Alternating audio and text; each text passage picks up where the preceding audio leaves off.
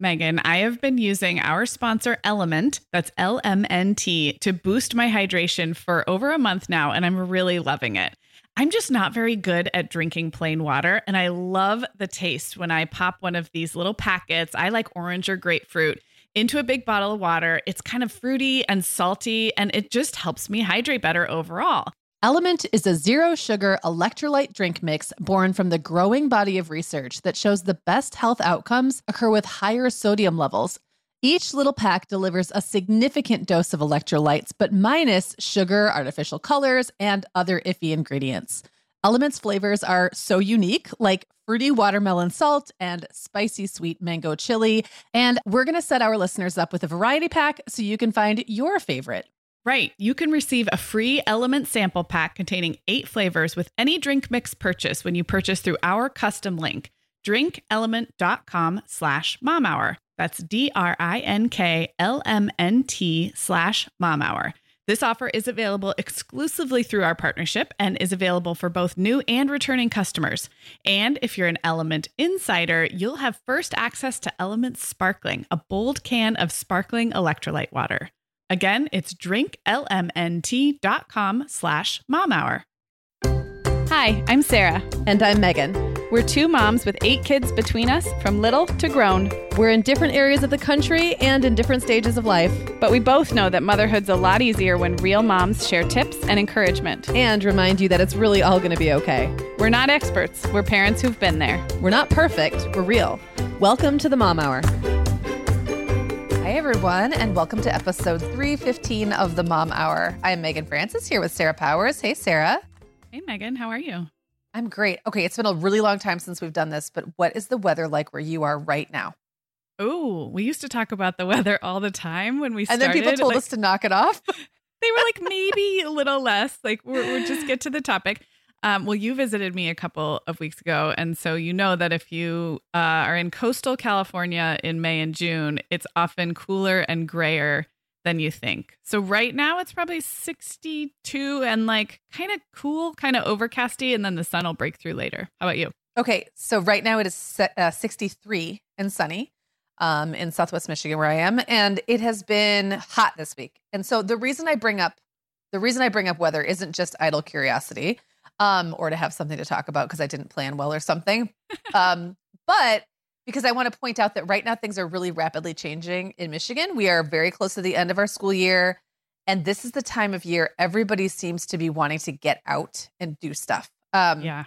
And I think that kind of led us to this topic, which is really about it's about chores, it's about responsibilities, it's about life skills, it's about recognizing where your kids are and how able they are to do certain things. And sometimes um, this time of year, I find that I really notice, like I really notice that stuff, especially because the kids are more motivated. They want to get out. And with that freedom comes responsibility and also means I have to reevaluate like actually are they old enough to do this thing? Right. They like, you know, they seems like just yesterday they were, you know, XYZ age and now they're that plus a year. So that's kind of where I'm finding myself um, with my kids as this weather is getting really good and it just seemed like a great time to talk about how we reset all those things heading into the summer. So this is so fascinating for a couple of reasons. One, um, this time last year, so 2020 end of school, looked very different from a pandemic perspective. Um, and so it's very possible that moms, depending on where you live and what the landscape looks like right now, that it's almost like you're having a two year realization. And, and we'll get into later a couple areas where my newly 13 year old, where I'm like, oh, she's two years she missed a whole year ahead. Yes. She missed a whole year in some um like independent skills, some life skills, yeah. some being able to step up and help around the house. Less so around the house, obviously, because I I actually doubled down on house responsibilities during COVID, but certainly in what she's able to safely do independently out in the world. So first of all, it's almost like a two year gap um in terms of this aha that we have about like, oh, our kids are ready for more responsibility, freedom, fill in the blank. Um, but the other thing, of course, is that like everything else, um, we're speaking from areas of the country that are uh, getting out in the world a bit more, and we know not everybody's there. So I guess that's just worth it's worth mentioning that um, my, in my area, my children are able to do more this summer than they outside in the world than they have for two years. But we know that may not be the case for you. Yeah, exactly. And eventually it will be the case um, for all of us, we hope. And so when we all get there, I think that there's just going to be a lot of this grappling and going, man, like, where are we even? My yeah. kid's like a whole lot taller than they were. What does that mean? Yeah. It's just, there has been a, a little, a, a sense of suspended animation for a while. Yeah. And so this is a great time, not only because it's summer, but because it's like the summer things kind of started to break loose. And yes. um, so, yeah, so we're going to talk a lot about chores and responsibilities, but also just freedoms and independence and all those things that kind of that kind of align with like growing kids and summer. And it's that very summery feeling. And I can't wait. I can't wait either. I love actually that we pair those two things together. The one is like, okay, what are your kids ready to step up and contribute to around the house a little bit more? And what freedoms are they ready to enjoy? And it feels natural just to pair it that way. Um, but I'm I'm glad we're doing it that way. It seems to make sense in my brain at least. Well, Sarah, before we get to that, I think that we should announce something very, very exciting. I do too. We are hiring everyone. We are growing our team. And I think this is the first time we have done like a a call for new talent. Like we've hired before. We have a, a little team, but those have been people that we were recommended to us when we had a specific need, I feel like. Mm-hmm. And so I think this is the first time we've like created an application for jobs. This is really exciting. It's very exciting. So um, if you just go to themomhour.com slash hiring or click the link in our show notes, you can read all about it. But we're hiring for a few different opportunities and we're really excited. So if you're listening to this on the day it drops, June 1st, you're going to want to get on this. Um, we have a bit of a quick turnaround, but we are giving everyone until June 8th at midnight. So a week from today, if you're listening right when it drops, um, and then we will spend the rest of the month of June kind of looking at those applications and having some interviews and making some decisions behind the scenes. So again, you're going to want to head to the momhour.com slash hiring and get that application in for any of the positions we're hiring for by June 8th. Meagan, the end of the school year and kickoff to summer is a busy time of the year for families, but we can all eat stress free and hit our wellness goals with ready to eat meals from our sponsor, Factor. Factor's delicious meals are never frozen and can be ready to eat in just two minutes. You can pick from a weekly menu of 35 options, including popular choices like Calorie Smart, Protein Plus, and Keto. Plus, they have more than 60 add ons like breakfast, lunch, snacks, and beverages to keep you fueled all day long. So, our team was comparing notes recently on our favorite Factor meals, and Katie loved the herb crusted chicken with mashed cauliflower and toasted almond green beans. I loved that one too.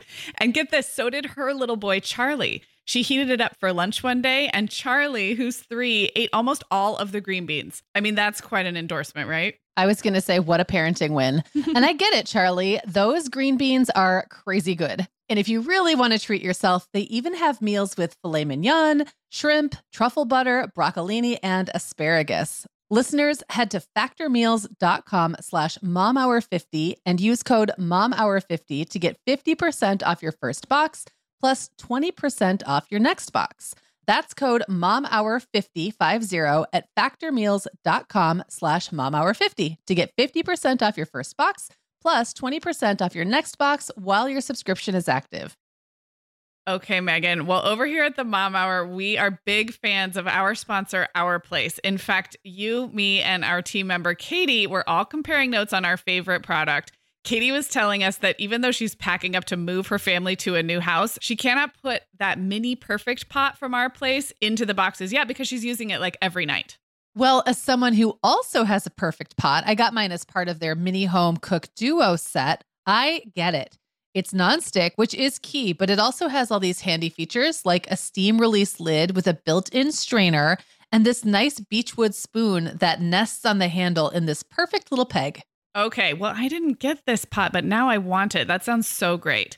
Our Place's cookware is great to cook with, beautiful to look at, and healthier for us as well. All of our place's products are made without PFAS, also known as forever chemicals. In addition to their cookware and tableware, our place is also making waves with their Wonder Oven, the most stylish all in one air fryer and toaster oven. Again, free from the forever chemicals found in many of those air fryers. Listeners, our place offers a 100 day trial with free shipping and returns, and we've got a great deal for you. Go to FromOurPlace.com and enter the code MOMHOUR at checkout to receive 10% off site wide. That's from our O-U-R place.com code MOMHOUR.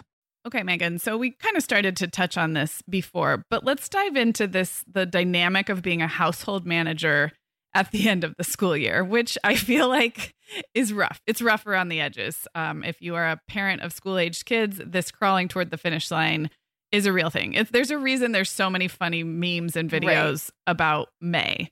Um, so I guess I wanted to ask you, you've been a school mom for, I don't know, 10,000 years or something. Are something there any like Are there any like familiar rhythms or feelings that you experience each year as your kids wrap up school? And I'm talking specifically really as a, a head of household as you think about home management.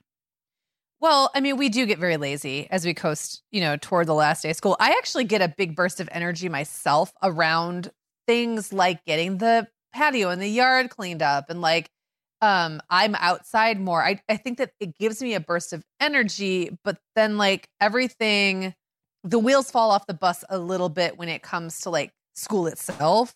Um yeah. staying on top of the paperwork, all that kind of stuff. So there's kind of like a little dichotomy going on, but I also find it as I mentioned to be a really interesting almost forced reference point. So I'll suddenly be like, "Oh my gosh, it's the end of the school year. Wow, what did they look like last end of school year or the beginning of this school year?" And I'll think, man, this kid is like four inches taller than they were. Or I get out the summer clothes and nothing fits. Or I glance at the kid standing in the door frame and realize like last year on their last day of school, they didn't stand in the same place in the door frame. And I think that the things that have been happening suddenly or gradually over the year suddenly kind of come into clearer view. And then when it comes to chores, I I find myself going, wait a second. I haven't been introducing this new thing because we've just been in this rhythm.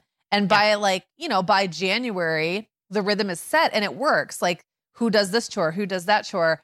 It's all just kind of happening. And I don't really think about it again until like, you know, June, like May, June. Yeah. And then I'm suddenly like, oh, wait, um, this kid could definitely take on some more stuff. Or that kid who was like kind of a baby last year, they're not really a baby anymore. And I, I find myself really reevaluating what they're mature enough to handle, what they're ready to handle, or frankly, what I want them to handle. So there's yeah. a lot happening mentally at this time. Yeah.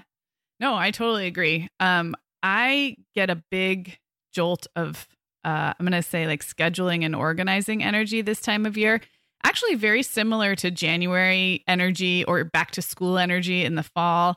It's almost like, I mean, you're right. Like life is still busy. There are still school things and forms and the wheels are falling off the bus there it's almost like i want to look past all that like i'm over it i'm over the may school like exit and i'm already very motivated to think of like what is our summer schedule going to be you know i'm tired of lunch packing and carpool driving so i'm like fantasizing about like okay what do i want the mornings to look like this summer like how am i going to get my work done you know i i have three kids who aren't in full time childcare during the summer. So it's a cobbled together, like I have to figure out a way to do my work. So I often get really like, I don't know, nerdy about that. Like, okay, what's what's the rhythm of our days gonna be? And it's very energizing to me. I, I go into summer with high hopes and aspirations. And you're right, kids change so much in a year that it just it's a natural time to kind of reevaluate all those things. Everything from like chores like you said but also things like screen time rules or opportunities for independence everything.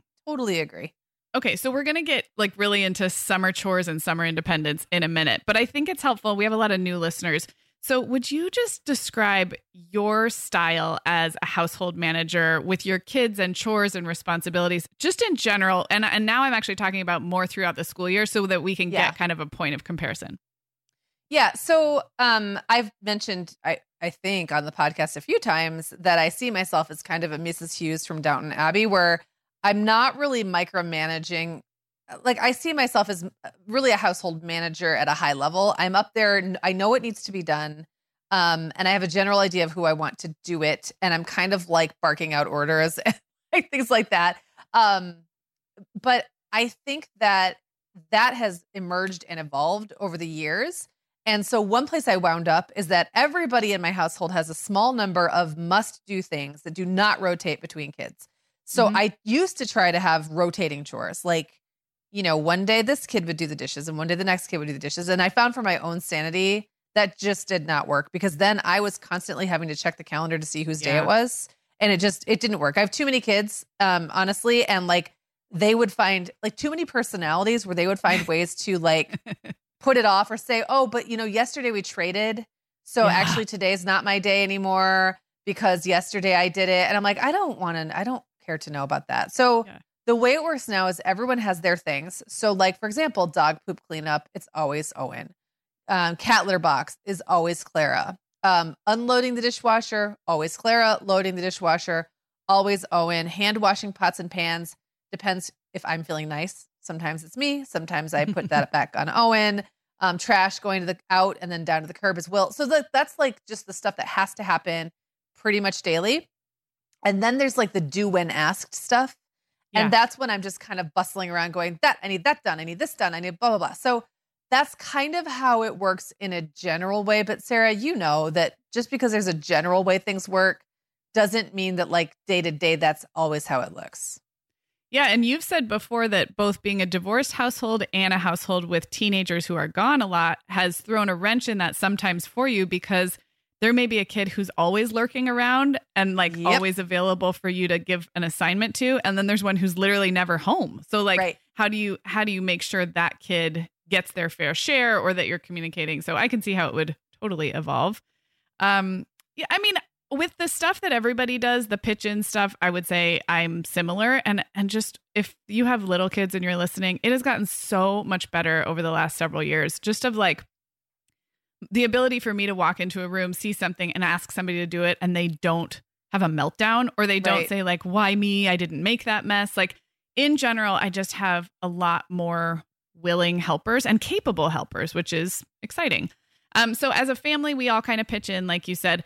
We do have some um, assigned things and some things that are assigned kind of by age and ability, and that's kind of what we're getting into today is like knowing when to level level up. And this year we have started having some rotating things, and what's been great is they are rotating things that take take it directly off of Brian and me. So we're still in the phase where we're like oh my gosh we don't ever have to drag bins out to the curb they're all um they're all capable of it and that's right. relatively new so it's kind of awesome um the having three kids means that rotations like you said are hard keeping track of a rotation is sometimes hard right now we have a thing where uh, thursdays is when the bins go out and it's also when dog poop has to get picked up if it hasn't been a couple other times because the landscapers come on Fridays and the trash pickup come comes on Fridays. So whoever's turn it is to pick up poop, the other two take the bins out, and it seems simple because all you have to remember is her, whose turn it is to pick up poop.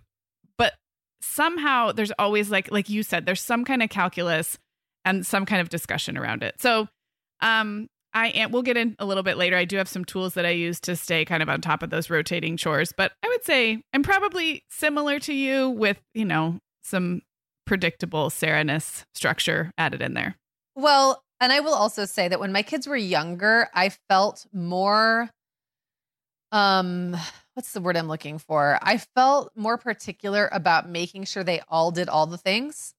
And mm-hmm. at some point, I think what I really wanted was to know that they all knew how to do all the things. Yeah. But that those didn't all have to be their job every week. So if like if it was creating a lot more work for me to make sure you know everybody had a, their chance at one animal's poop um it's as long as they know how to do it and they don't yeah. get to adulthood never having like cleaned up after an animal never having taken the trash out and there's always going to be opportunities to do all those things in any family because sometimes that's just how it's going to work out like there's always going to be sometimes when some kids aren't home and like how many times does it really take to learn how to scoop poop. It's yeah. it's not something that takes a lot of skill. I think it's like what I finally decided was that the willingness to do it, the ability to learn how to do it, and then making sure it all gets done were, were like the three things that mattered, not necessarily spreading the chores completely evenly. And some kid yeah. might say, well, you know, scooping dog poop is a worse job than cleaning the cat litter box, or this, you know, unloading is worse than loading, or whatever. And to that, I say, too bad, so sad. Yeah. Too bad. So sad. Too bad. So sad. I am the mom in charge. I was also going to say, like, all kids forget that all, like, that all, so the youngest will always feel like they don't get as many freedoms, and the oldest yes. will always feel like they have too many responsibilities. Well, what they don't realize is they're going to, they're all going to grow through those phases. Yes. So at one point they're going to be the kid with all freedom and no responsibility, and at one point they're going to be the kid. You know, like eh, they all have, they all get to do it all. Why is that so hard to understand? I because they're children. They are children. Violet will be like, "Why does she get to do this?" I'm like, "She's 13 and you're 8." Right. I assure you that when she was 8, she didn't get to do this stuff. Right. It's, it's, right. It's simple. You guys are not on even playing fields. I know. Um, that reminded me of a tip I read. I think it was in KJ Dell'Antonia's book, and I think she got it from someone else. And she has four kids. It was definitely in the context of large family chores. And she suggested assigning chores instead of a weekly rotation, um, like a yearly or maybe a quarterly or a six month rotation, mm. because they learn they learn to really do that chore and it's truly theirs. And then also, mom doesn't have to remember whose turn it is. So, like, right. unloading a dishwasher, you do that when you're 10 and you do it the entire year. And then another 10 year old will come up through the ranks or the next kid will come up through the ranks. So, I liked that a lot. Yeah. All right. Well, let's talk about summer a little bit. Um, and I thought we could just kind of mention um, the things that make summer different or maybe make it a good opportunity to level up these capabilities and and even um, why we feel motivated or the kids feel motivated to step up their independence and their contributions. So for a lot of families i think just the fact that we shift routines in the summer opens up these opportunities. And and it might not be you. You might have year round school or your kids might be going right into a full-time camp. But for a lot of people if you're changing you know how much homework there is at night what time you get up in the morning what like how the meals look um, what kind of leisure activities, like how much time people are take uh, spending outside and swimming, which then maybe changes like how and when they shower. Like it's kind of this like flywheel effect of mm. routine change that I think is just a really good opportunity to start fresh with new chores, new responsibilities, maybe new freedoms, like new bedtimes or new screen time. Like you might be giving more freedom even as you're expecting more responsibility. So just the routine shift, I think, can be a really natural uh, chance to experiment with some of these things. Um, I have also found as my kids have gotten older that they want to do more fun stuff in the summer. Like mm-hmm. they want to have a sleepover, and maybe we haven't done that before. They want more video game time.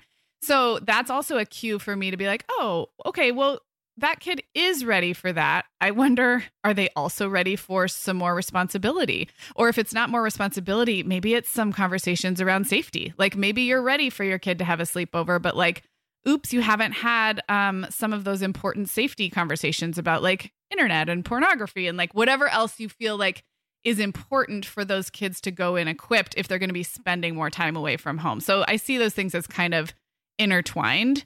And then just a final thought you might have more headspace in the summer to be more active in the mentoring, the tutoring, the teaching of mm-hmm. these skills. Like, um, I think for a lot of us, it's not like we're just like, okay, here's how to unload the dishwasher. Like, now it's your job. Like, uh, you have taught me this over the years, Meagan. Like, it is a painful and slow and um, humbling never process. ending process never ending yeah. process and it's very it, it's okay and natural if as a busy working mom, or maybe you had a baby this year, or it was COVID, you haven't had any time or headspace to teach your kids new life skills. So, of course, they haven't leveled up in their independence and their chores. And that's okay. You don't need to beat yourself up for that. But maybe summer is a, just a more relaxed schedule in your house. And then you can think of it as like, okay, I'm not going to assign like 20 new chores per kid, but I am going to focus this summer maybe on the teaching and mentoring aspect. So, I think I think there's a bunch of ways to come at this, and it doesn't have to look like a fancy chore chart. It just can look at like a um, being aware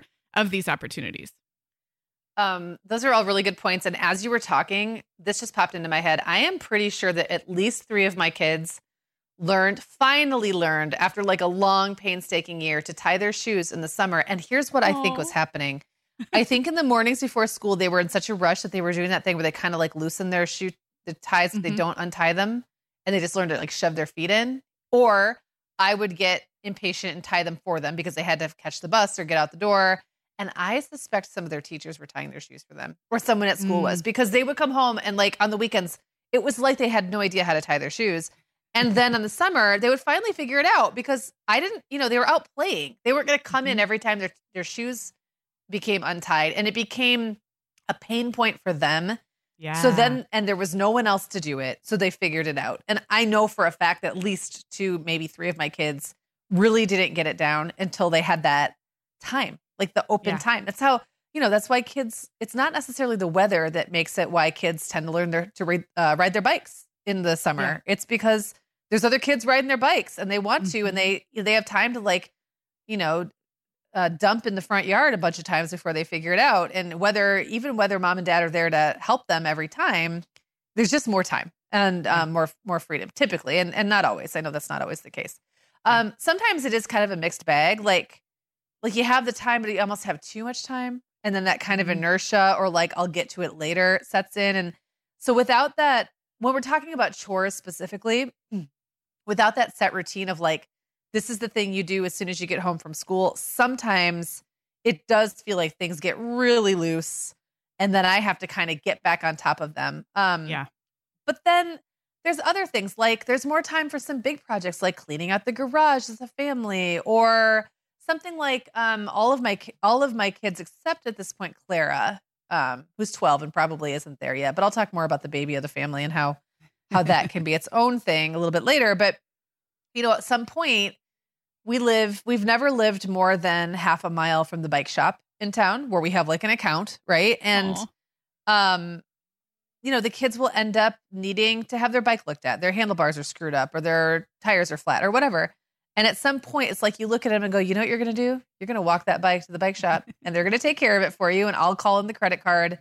You know, they'll pump the tires for free. But if it's something that right. like needs needs money, I'll mom will call in um, the credit card over the phone. And I've always loved that moment because it's like, oh my gosh, they have their own transportation and they have their own ability to take their transportation to the mechanic like yeah. it's like that's a huge moment. And during the school year, it wouldn't occur to me to do that because who right. has the time? Like they don't get home right. until after three o'clock, and then we've got dinner, and then they've got homework, and then they have to go to bed. There's not really time for them to go sit at the bike shop for two hours. Yeah.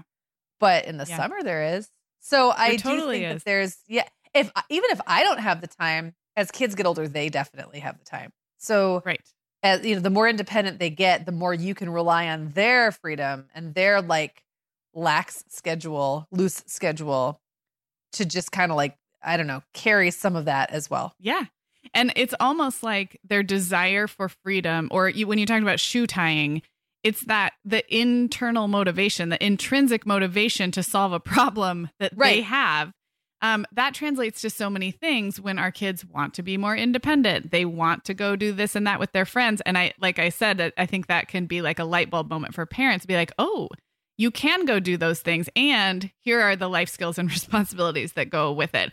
Um, right. When they go to the bike shop, they're learning how to like do a transaction. We've talked about that so many times in our episodes about like independence and safety and you know free range kids and all of that is like being able to walk up to a counter and say hello and yeah. you know conduct business is such a great life skill and ask for what you need i mean that's like right. a huge life skill yeah right we are welcoming back Vionic as a sponsor today. And Sarah, I will be honest, I was sorting through my warmer weather wardrobe the other day and it could seriously use a refresh. But you know what's good to go? My shoes. I've got a great selection to choose from thanks to the Vionic Vitals collection. And lately, the pair I keep putting on again and again is the Uptown Loafer. I have two pairs, one in sand suede and the other in camel leather, but please don't make me pick a favorite. Oh, I won't. I'll let you keep both. That's so funny, Meagan, because I was a little jealous of your Uptown loafers. I was the last one on our team to get a pair, but I just did. I also got mine in the sand suede, and I think I've worn them like four times this week. They really finish off a cute spring outfit.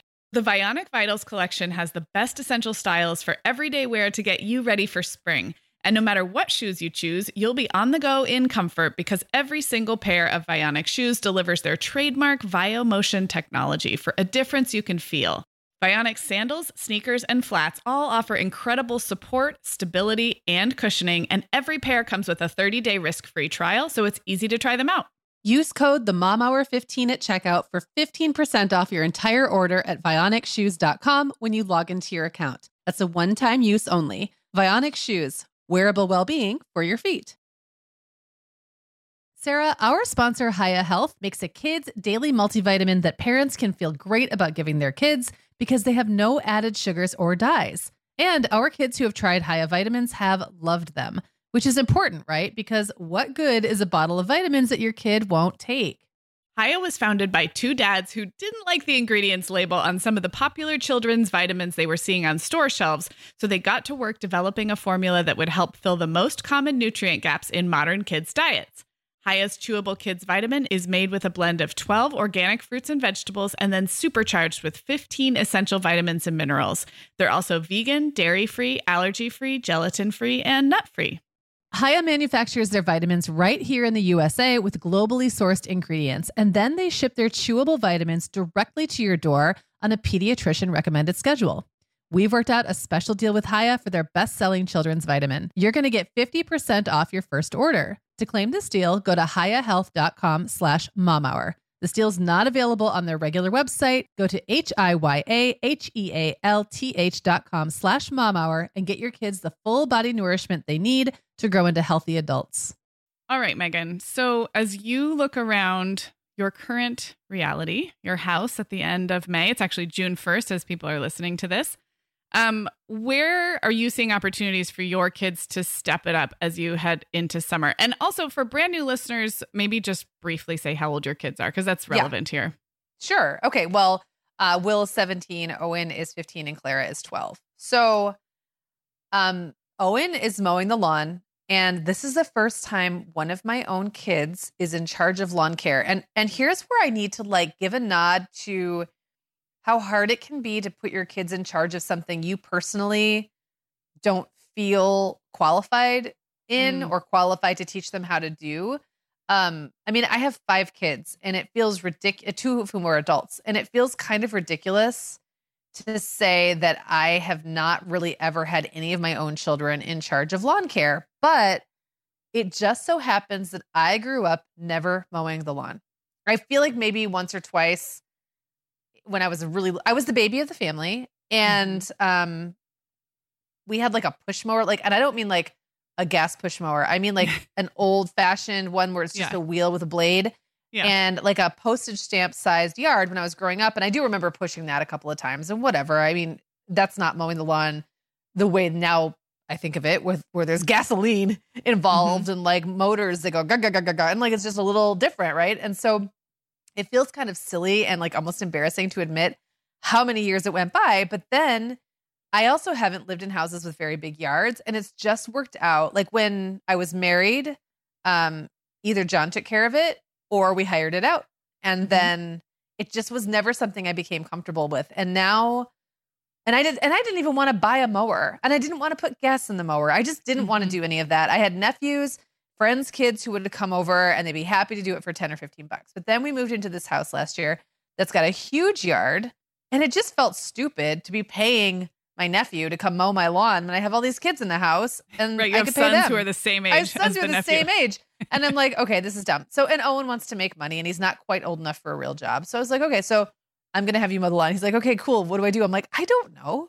I don't know how to do this so he and I kind of had to learn together. Like we had to go to the gas station and learn how to fill the gas can. I've ne- I had never done that. I sprayed it all over the place.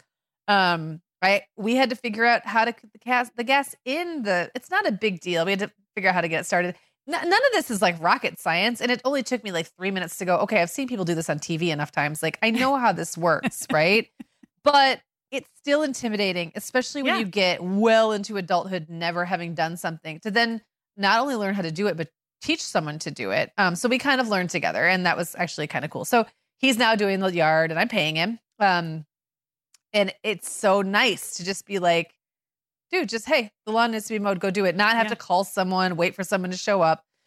Um, him doing the lawn care means it's only fair for Clara to take up to take over more of his old stuff. Unfortunately, that means more poop in her life.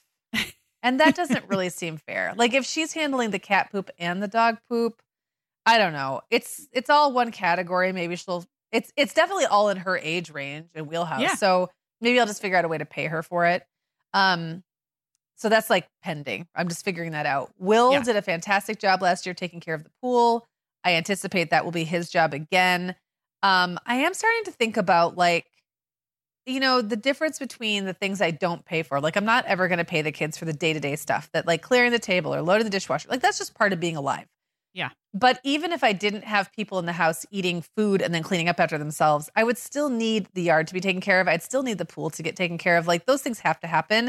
Mm-hmm. And if I didn't have children to do it, I'd be paying someone else to do it. Right. So I am thinking a little bit differently about that this year. And that's also just kind of emerging. Um, and then the last thing is that, like, typical baby of the family, I sometimes forget Claire's 12 and she's capable of a lot that have just never made it down to her. Like the boys yeah. got them first and then they stuck with them. And there's not that much to be done. It's not like we've, you know, for as many people as there are in our house, there aren't that many categories of jobs to like dole out. So, you know, the method I mentioned earlier about just giving someone a job and letting them stick with it, the, the kind of the downside to that is that then I have to be really intentional about making sure Clara um, gets a chance to try that stuff and, right. and to get comfortable with it. I will say she's much more comfortable navigating the neighborhood alone than she used to be. And our dog, Moxie, is older um, and wouldn't drag her down the street like she would have before. So I'm going to make dog walking, I think, her paid job and kind of like pet care is her general category. But I think I'm going to start paying her for that stuff because it just yeah. feels fair. No one wants to be the one to handle all the poop. No, unless I, they I, get paid.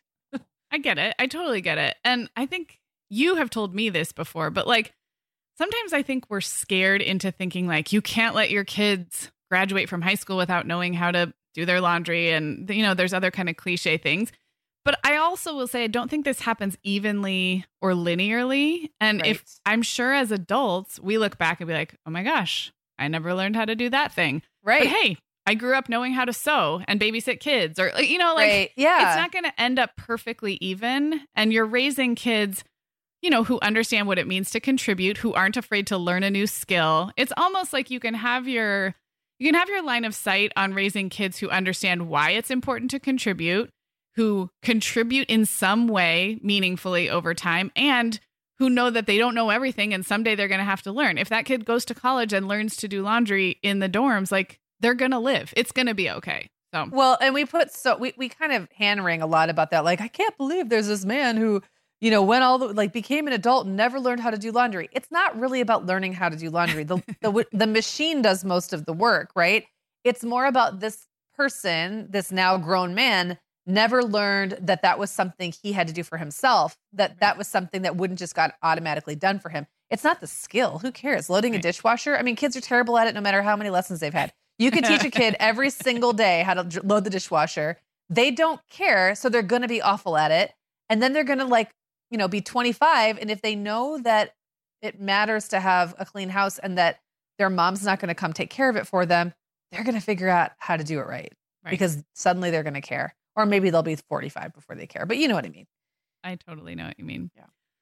Okay. Well, in our house, I first want to just celebrate a little because we have made huge strides in kids and chores over the last year, year and a half. I think the timing of COVID, the timing of our move, and the timing of my kids' ages all kind of converged to where, you know, we had this new space with new, anytime you move, you like automatically have new routines and cleaning and all that. We weren't having the house professionally cleaned. The kids were getting older and they and everybody was home more. So we've just yeah. like come a long way and I think that's worth celebrating and acknowledging. And of course, there are more opportunities. So one for me this summer is my kids weirdly uh, do very little in the dishes department. So they clear the just table. Discussed why that's probably best for you, but right, right. And I, I don't mind doing dishes. I actually kind of like it. Um, they clear the table and set the table. They know how to get themselves food. They can even cook. Um, but they don't really load or unload the dishwasher or do any hand washing or putting away or drying. So I'm not sure what it'll look like, but I feel like this is an opportunity this summer. I don't know. Do you have any like if you were starting over with dish doing training, do you have any tips for me? Um, buckle up, baby. I mean, just uh, Listen, when I got my kids to start doing the dishes, it's because I really wanted someone besides me to do it, not because I thought they were going to do a good job or that I'd ever be happy with the results. Yeah. that's the only yep. way to put it. So, again, is it the skill that's important? I guess one thing I would say, one thing that has been a frustration for me is like what my kids hear when I say the words do the dishes. yeah. what they seem to hear is you know, stand in one spot and any dish that's within arm's reach, grab that and stick it in the dishwasher and start it. And that is obviously not what I mean. What I mean is right. also wash the cutting board that's too big to put in there and stop yeah. trying to put the cutting board in there when I've told you a million times it doesn't go. like that kind of thing, right? So like there's like the the ancillary tasks or like the the nuance of dishwashing that I think is the bigger thing that they just don't get because they don't want to do it. Yeah. And um like if I had to choose, I'd keep just loading and unloading the dishwasher myself and have yeah. them just hand wash. Yeah. But it's almost okay. like giving them one task at a time makes it easier because if you say something like do the dishes, they will find all kinds of ways they didn't understand right what you meant when you said that. Those bright so, children of yours are suddenly right. so confuzzled. Suddenly, they don't know what's going on. Like, well, I mean, I still see dishes and those dishes aren't done. So you didn't do the dishes. And there's always a oh reason. Oh there's always a That's reason, so right? Funny. That's so yeah. funny. Um, the other two I thought of, I think I will be transitioning Allegra to taking care of her own laundry this summer. I think it's not, I actually, I like being in control of the laundry, which I know you do too. You've talked about that on yeah. the podcast. But I think there will be some, I think it will work well with some natural consequences and natural accountability with the phase she's in right now. She has her clothes that she wants to wear. Um, I give her quite a bit of freedom about her room. I don't make her keep her room clean. So things end up on the floor. So I think it's an experiment. Like, will turning her laundry over to her, like, produce the kind of like natural consequences I'm hoping for, or will she just wear ugly, dirty clothes, which is possible. So I guess that one we will see. Um, I will definitely transition Reed to packing his own lunch. That was kind of an arbitrary rule I set when Allegra went into sixth grade. It was like, oh, in our family, when you're in sixth grade, you start packing your own lunch, which was totally arbitrary, but seemed like a good idea. And I think um, Reed's really, he's so um, proficient and like accurate and very correct once he learns how to do something. He will kick and scream and fight it. And, you know, he doesn't like acquiring new skills, but once he acquires them, he's actually quite dependable. So, and he it likes the same lunch every day. So by the time yeah. he starts sixth grade in the fall, I'll be expecting him to pack his own lunch. And I'll probably do that this summer. You know, they'll do a few camps or we'll go on a picnic or something. And I'll just probably gradually be like, hey, just a reminder, this is going to be all you. So why don't you pack, you know, why don't you pack your lunch for this camp or whatever? So that's my plan. That's not that's not a whole lot. And I think part yeah. in part it's because my kids have actually stepped up quite a bit in the last year. So I think it's yeah. It sounds like most, you've had a great system going. Yeah, I, and I yeah. think a lot of it will be the 13 year old because that's the yeah. one who has the most desire for independence right now, and so the commensurate responsibilities are are ready, waiting for her. I, so. Um, on the laundry front, I've I've real I've recognized that the kids of mine who care about their clothes naturally decide it's time to start doing their own laundry when they are no longer satisfied with the speed at which yes. I do their laundry. Yeah. So that's not to say I never end up doing a load of Will's, and I often end up folding his because they're still in the dryer. Mm-hmm. Um, and I'm like trying to clear it out. You know what I mean? But like he really wanted to take over doing his own because he wanted control. And I think he wasn't, he didn't think I was fast enough. Like I wasn't getting him the clothes he wanted when he wanted them. And I'm totally, I almost, I was almost like, hey, don't mess up my system unless you're going to be really good. So don't yeah. jump into this doing laundry thing unless you're going to be like, get it in, move it over in the same day. You can't just let stuff linger in the washer. Yeah. Yep. Um, and so I don't know. It'll be an interesting experiment, and I just think that they're all a little bit different about how much yeah. they care and how much the the dirty, stinky clothing even matters to them. Right. Like how motivated how motivated they are by actually not smelling, like also matters. Or yep. you know, are they the kid who thinks they can just keep pulling the same sweatshirt out of the wash yep. again and mm-hmm. again? And with the way Allegra dresses, which is very close to the way Clara dresses, I think that it all kind of looks the same. So I wonder yeah. sometimes if they like how particular are they? I don't know. I can't tell. The funny thing about that and if you're if you need a visual, what are we talking about? Baggy like Yes, very baggy, right very now? like oversized black like dark tops for the most part mm-hmm. and like big legged jeans or joggers or whatever sweats, like yeah. sweats. Um just everything looks the way like I would have thought a skater boy in the 90s would have dressed. Yeah. Beanies. Beanies. Yeah. That's a great visual. Yeah. The thing with Allegra is because this is a relatively new uh caring about fashion, she's got about a third of her clothes look like that and the other two thirds they fit her and they're in good quality and she didn't mind them like 2 months ago, but now she doesn't dress like that. So they that's another thing. Style. Right. Yeah. They don't fit her style. So it's like, would she wear those if they were the only clean things? Or would she just do more laundry to to wash her Billie Eilish clothes? I don't know. And do you find yourself so, standing in her room going, What do you mean you don't have anything to wear? Yeah. Look at this stack of clothes. And she's looking at it like, Mom, yeah. you're an idiot. Like, know. you know, I mean, I know. they just like we don't know what's going on in their heads. And um, yeah. So I've yeah. I've definitely been guilty of literally standing in my kid's bedroom going, I don't understand what you mean when you say you don't have any clean pants.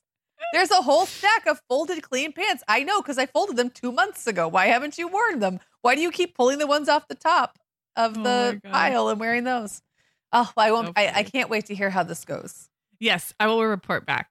Okay, so let's talk about the tools and systems we will use to help manage these children stepping up. And by t- uh, tools and systems sounds way more complicated than I mean. I mean, will you just be Mrs. Hughes and remind them? Do you have like a is there a fridge clipboard? Is there a group text since your kids are older? So what how do you think that'll look this summer? Or feel free to go back to past times and, and how you do this. So there is a dry erase board on the side of the fridge. So like the way my kitchen is set up, the there's like a pass through from the kitchen into the dining room. Um and that's where where the side of the fridge is. So it's not like no one would be looking at it for any reason unless you happen to be walking through. And there's a big flat like one of those big flat whiteboards that like just magnets. You uh-huh. know what I uh-huh. mean? They're not yep. hard sided. Yeah. And that has literally every chore I have assigned to the kids that are their regular things. Every kid, all all five of them, by the way, even the ones who aren't there all the time. And just like this is what's expected of you if you're in the house, right?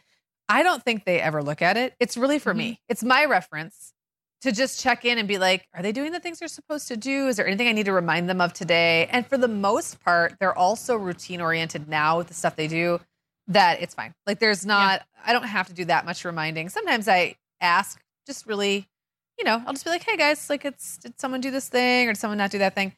Um, there is a little bit of difficulty in a divorced household because the kids leave for yeah. their dads between two and four days a week and it's different every week and sometimes i'll mm-hmm. forget like oh shoot it's wednesday if they don't get this done today I mean, they'll probably stop by after school Thursday and Friday, but maybe not long enough to do the yeah. to do the stuff. And like maybe I won't be there to remind them. And so that does get tricky. Like I have to kind of always make sure if it's not an everyday thing, like that they get to it before they leave. And um and then sometimes is it that important? Is it even a thing that they have to do this week? Right. The other thing is all kids are a little bit different. And so some of my kids really want and need reminders, like Clara, she needs reminders. Um if if I just gave her like a like I if I just said, "Hey, look at the whiteboard every day and do everything on it," she gets really overwhelmed and she would not remember. Um, mm-hmm. Um, so she likes she actually appreciates the reminders. There are other kids of mine who have informed me that it's very insulting and annoying that I continue to remind them of things that they already know. They're like, "Mom, you already asked us. I already know it has to get done, so stop reminding me." And then mm-hmm. I have to think, mm-hmm. "Wait, are they the kid who won't do it if right. I don't remind them, or are they the kid who will do it? Have I ever even given them a chance?" To do it or not. And like, right. how many chances am I willing to give as an experiment before I say, nope, they need the reminder? Like, I want to give them an opportunity to just remember it and do it. Um, and I think they deserve that. But at the same time, I can't just like let something go for three days because I'm hoping they're going to remember and I don't have yeah, to. and you don't them. want to offend them. Yeah, right, exactly. And they're all they're you know they're teenagers. They're easily offended. So yeah. um, Will and Owen are both in those phases. Like, mom, you know, I know don't gotta remind me. I'm like, okay, but sometimes I do because there's plenty of times like you just go to bed, you don't do it. So I do have to remind you. They're like, well, not every time. Remember there was that one time I just did it? Like, yep, there was that one time. I remember that time. It was amazing. So um we do have a group text, the kids and I, but I've noticed if I put anything chore related in there, they all ignore me. Like all of them. It's almost like they've made a pact that because we talk about a lot of funny stuff in there and we share yeah. little memes and stuff if I put anything in there like, hey guys, I'm running late. Can you guys make sure to like let the dog out? They might do it, but they'll never respond. And it's almost like, like they've all agreed. I, I, don't know. I don't think they've talked about it or anything. It's just like passive aggressive. They don't want to actually acknowledge that I've asked them in the text. Like that does not um qualify. That does not well, deserve a response. Right. And I think they also want it to seem like they just did it of their own ah, free will, right. and that I didn't yeah. have to remind them. So there's a lot of psychology happening at the teenage level. Welcome. Yes, welcome. Thank you. That reminds me that Violet, I mean Violet's little, so she's 8. Um but she will be fine with a reminder, but she will lose her mind if Brian and I separately ask her to do the same thing within like a short period of time. Like like let's like say ganging up on her or something. Kind of. Yeah, and she takes Yeah. it very personally. And I can see that because then it does feel like you're being nagged, but it may just be that he didn't know, you know, like, okay, Violet, you got to shower before you do anything else tonight. Like, you need to shower today. And then, okay. And then, like, Brian will walk in and be like, okay, who hasn't done their shower? Or, like, Violet, you need to shower. And she'll be like, I know. So it's just so funny, like, the, the triggers around being reminded. I love hearing how it works with your older kids and especially because they are all independent and they have their own phones and you can it's just Yeah. it's so different than i think a lot of our listeners and it's it's fun um getting a peek ahead so well in our family we actually do family meetings once a week which it probably surprises no one my kids are 8 11 and 13 in case i didn't say that or in case you're new actually reed is 11 today as this airs um, and so we started doing family meetings. We would do occasional family meetings a couple years ago, but probably during COVID, um, I made them weekly. And I did a little episode, like a deep dive on how we do them on Kid Literate, which is normally the podcast that Allegra and I co host. And we usually talk about books and movies and podcasts for kids. But she was out of town. And so I totally did something a little bit different. And I just did a little peek into our family meetings. And it's very timely with uh, the start of summer, too, because I talk about how things like screen time rules or bedtimes or routine changes kind of work into family meetings. So I won't say any more about that here, but I will link to that episode. And it's just literally 20 minutes of me talking about how we do family meetings. I also use Todoist, uh, which is an app for my own to do list and task management. And then um, I have started looping in the family on that app. So um, Brian and I have a shared like project, and that means we can both see the things that to do on there. And you can also assign them to people. And we keep the kids rotating jobs and chores on that Todoist. And then the kids aren't on Todoist. I have started getting Allegra on there, but really it's mostly a way for me to not be the only one in the house who knows Mm. what the kids need to do because that Yeah, is a mental load and emotional labor that's been unpleasant for me because then I'm always the one to remind them and always the Right. one to nag them. You're them. the nag. You become Yeah. the nag. Yeah. And Brian actually loves he loves the list and he loves the satisfaction of getting something off of his list. So it has worked really well. So we share the kid jobs. And the beautiful thing about Todoist, which I could also do a deep dive on how I use that app someday. I know there's a portion of you who'd really love it, and everyone else is like, "Who cares, Sarah?" But Maybe that's um, an Instagram thing. yeah, maybe. Yeah. Um, but one of the things I love is so many of my Todoist tasks are recurring. So I'm not making a new to do list each day. They're popping up because on Thursdays, a kid needs to pick up poop and two other kids need to take the bins out. And then, like, the final piece of the puzzle is it's on both Brian and my list, and we one of us will write it on the whiteboard. So the final kind of tool is the big dry erase board which we use pretty much daily and and the whiteboard would be some reminders of things that maybe they know they need to do that day or if there's anything new or different or special we would write it on the whiteboard too so that's the trifecta family meetings todoist for me and a little bit brian and then the whiteboard for the kids Can I share something? Um, so in addition to the whiteboard that I have on the side of the fridge that has everyone's, you know, just kind of outstanding, like the overarching chores, I had a I had another one in the dining room that I was using when they were doing virtual schooling, and I had this great idea that was going to be just like yours. Where like Mhm. literally when I came to visit you, it said Meagan's coming today, and then the next day it said Meagan and Sarah are going to lunch. Like it was every day updated.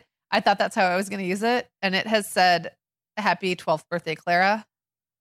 For well, Clara's birthday was March 13th. in march It's said that now for two and a half months. That's but hey, she probably feels super special every time she goes in the dining room. she does it's And her it's a birthday bad- every day It's every day, and it's a bad place for it because I don't hang out in there looking at it. It's like you know what I mean. It's like the raw, like a whiteboard really has to be in the right spot yeah where everybody lays eyes on it when they're in do stuff mode.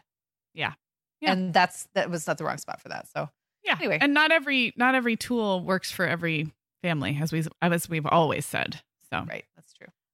Um, well, let's finish by talking about some of those life skills or freedoms and independent, I don't know, like milestones that we're hoping that some of our kids will get this summer. And I can go first on this, I'll be brief. Um, we are kind of struggling a little bit socially over here, especially the 13 and 11 year olds. And it's not surprising, it was a pandemic. We moved in the pandemic. Um, But like I was saying at the very beginning of the show, it's almost like we're emerging two years later with two years of lag in social independence. So I would love for them to be able to text their friends, make plans to ride bikes and meet up, um, make plans to get da- dropped off downtown to go shopping. Like these are things I was doing at 11, 12, 13. Um, and my kids are not. And it's partly because all their friendships are new. They have made some friends, but they're newer friends. I don't know the parents as well. There's just like, there's a whole like soup of reasons why I feel like it's a little, it's been a little bit hard to nudge them into social independence.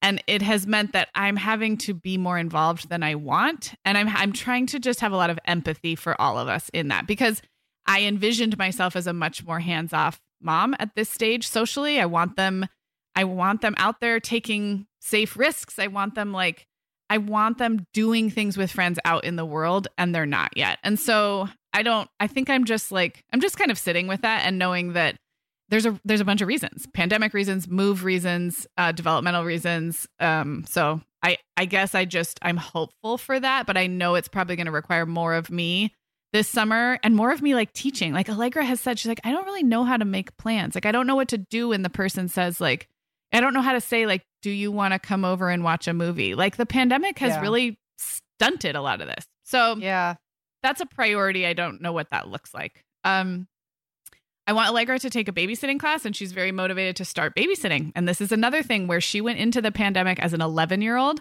and she's coming out a 13 year old. And that's like, she is ready to babysit and actually earn money, and she'll be great at it. She's great with little kids. So I'm excited for her to have that experience and just like you said with the bike store, I think the experience of babysitting actually unlocks like 20 other life skills about, you know, advocating for yourself and being yes. a leader and Absolutely. talking to other adults. Deal asking for money. Yeah. Um yes, all that stuff. Dealing with situations that are a little outside of your control. Like when you're mm-hmm. babysitting the kid and they go wild. I remember I remember having those experiences at, at, the age of like 12, 13, 14 where I'm yeah. like this is not what I thought I signed up for. what do I do? And that's a big babysitting is huge. It teaches a yeah. lot of skills.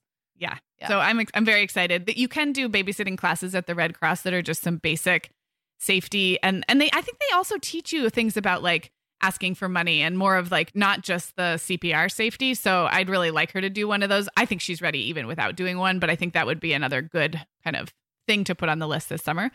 Um, I would love to have my kids cook dinner one night a week this summer. I have heard Lots of families say mm. that they mm. do this throughout the year or over the summer. My kids are definitely capable. I could see doing two of the three, like rotating pairs, because three is a lot of cooks in the kitchen. One is a lot of work, and each pair can work really well together and I think would have a lot of fun. So I don't know, check up with me in a few months, friends, and see if I did that. But I think that would be actually really fun and also include some, you know, some life skills and some independence. My kids are pretty good in the kitchen, but also it would be a night off of dinner. I would really like that. Genuinely, I would eat whatever they made. So I love um, that. I'm really going to hold you accountable to that one, Sarah. Um, and then lastly, you mentioned like being able to do things as a family, like tackle the garage or something. I think um, we're just in those gravy years where we are able to do that. And I have visions of some gardening and planting projects. Brian's building his garden beds um, or other things that we might do around the house. I don't have specific plans, but I, I do have hopes that there will be some Saturdays in the summer where it's like just we're we're working with our hands and our bodies together. You know, the kids see Brian and me working on our computers all the time, and so I I would love for all of us to have some kind of some kind of physical project to do together. And I just want to say that last year when we did the pool, that I don't know that I've ever had such a feeling of like pride and satisfaction in my little unit. I remember because that. None of us had any idea how to open a pool for the season. None. Yeah. We were like figuring it out as we went. And it required us to all go out there and just put our brawn into it and like logic skills. Like, how do we get all this water off the cover? Do we scoop it out with the bucket? Do we like it just took so much working together and it felt so good when we did it. And I was like, oh, this I just felt like this major like rocky moment where we're like jumping up and down with the music in the background and um there's something about that like everyone pitching in to do something hard physically hard yeah. but also sometimes just something you're not familiar with. Yeah. Love it. How about you?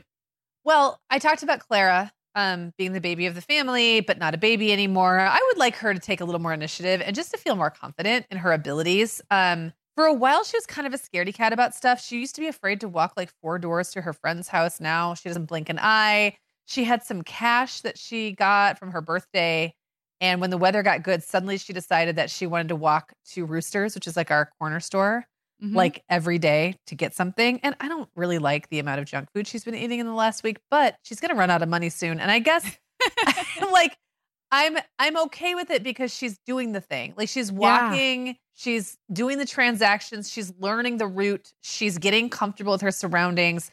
It's like not very far. It feels further than it is. It's actually probably a quarter of a mile from our house, but it, it feels like it's almost like in a different area of town because it's like right by the water and stuff. So it just feels different. It's like a new mm-hmm. environment for her. And I felt like the benefits outweighed the risks and also the junk food. So yeah. Yeah. um it's a good reminder too that sometimes when you're getting down on yourself because your kid feels like super timid about something or like they just won't try it things sometimes it just it just goes away like when they're properly motivated they yes. often just on their own figure it out and you don't even have to do anything it mm-hmm. just happens so that's something just good a good reminder for me although you know now like it's it's so convenient that i'm learning that now that my youngest is a preteen um Will's very busy with his social life and his job, and sometimes that means he's just not really around to do stuff. And we talked about this. It means more of it falls to Owen.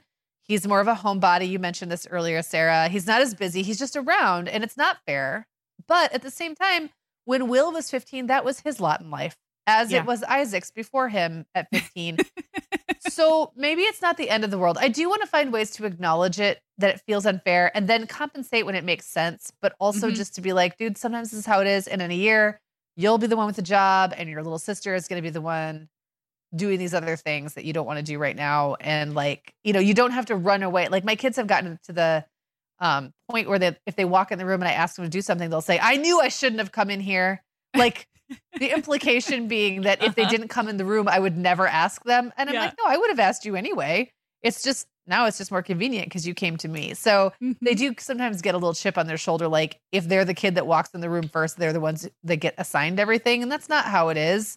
But I feel like maybe I need to like make them understand that's not how it yeah. is a little bit better. And then um, you know, after last summer, which was really a bummer in so many ways, I would just really like my kids to have kind of a wild unfettered summer. And I think that means I'm leaning toward being a little more lax on chores, not if they get done or not, but just like the timeline or having them done to my specifications. If it means mm-hmm. they leave mm-hmm. the house and go hang out with some friends at the beach or they go to the ice cream store or they ride their bikes, whatever, like I'm really prioritizing that this year because yes. last year they lost that. And um that's just a choice that I'm going to make, I think, this year, mm-hmm. um, which means my house will probably be a bit of a wreck this summer. But that's okay. But your kids will be out in the world. And as we've discussed, that is like ripe for life skills learning in a different way. Exactly. So just a different It all way. evens they've, out. They've had plenty of in home life skills yeah. learning over the last year. And I'd like them to to spread their wings a little bit. So yeah. I love it. Well, that's a perfect place to wrap up. I'm actually really excited for summer now. Me too. Don't forget to check the show notes for the link to uh, more about how we are hiring and growing our team. You can also go directly to themomhour.com slash hiring, um, but we've got a page built out on our site and it, the link is right in the show description wherever you are listening now. So you're going to want to get that in in the next week or so. Um, if you're listening to this the day it drops, um, again, that's themomhour.com slash hiring. Yeah, and we've got a More Than Mom coming up this Sunday, which is actually going to be really fun. It's us talking about like our best and worst, um, best looks, worst looks, best taste in music, worst. I think this is going to be really a fun conversation. So definitely tune in for that. All right. We'll talk to you soon, everybody. The Mom Hour is supported by partners like Erika. Erika is the social media health app for teens that gives them the tools to unplug when they need to for improved health, study focus, sleep, and daily balance. Erika was built by a dad of three boys who saw that teens themselves were really becoming self aware to the risks of social media, and he wanted to help them self regulate. Erika works to hide distracting apps from your phone at the touch of a button, keeping them out of sight and out of mind without deleting your data. Tell your teens about Erika and save 20% on the Erika family plan with promo code The Mom Hour. Go to erika.app and search for plans. That's Erica with a K, E R I K A dot A P P, and use code the mom hour to save 20%. Sarah, I started a Substack last spring, just kind of as an experiment, and it turns out I love it. I'm treating it kind of like an old school blog, writing about things that are happening in my life. Meagan, I've loved following your stuff on Substack, and I actually just really like Substack in general. You know, we've both been a lot less active on Instagram lately, and I'm finding that Substack scratches that itch to connect and create without all the busyness of a typical social media feed. So I would love it if Mom Hour listeners wanted to look me up there. I'm at meaganfrancis.substack.com, and that's Meagan with two A's, M E A G A N Francis.substack.com.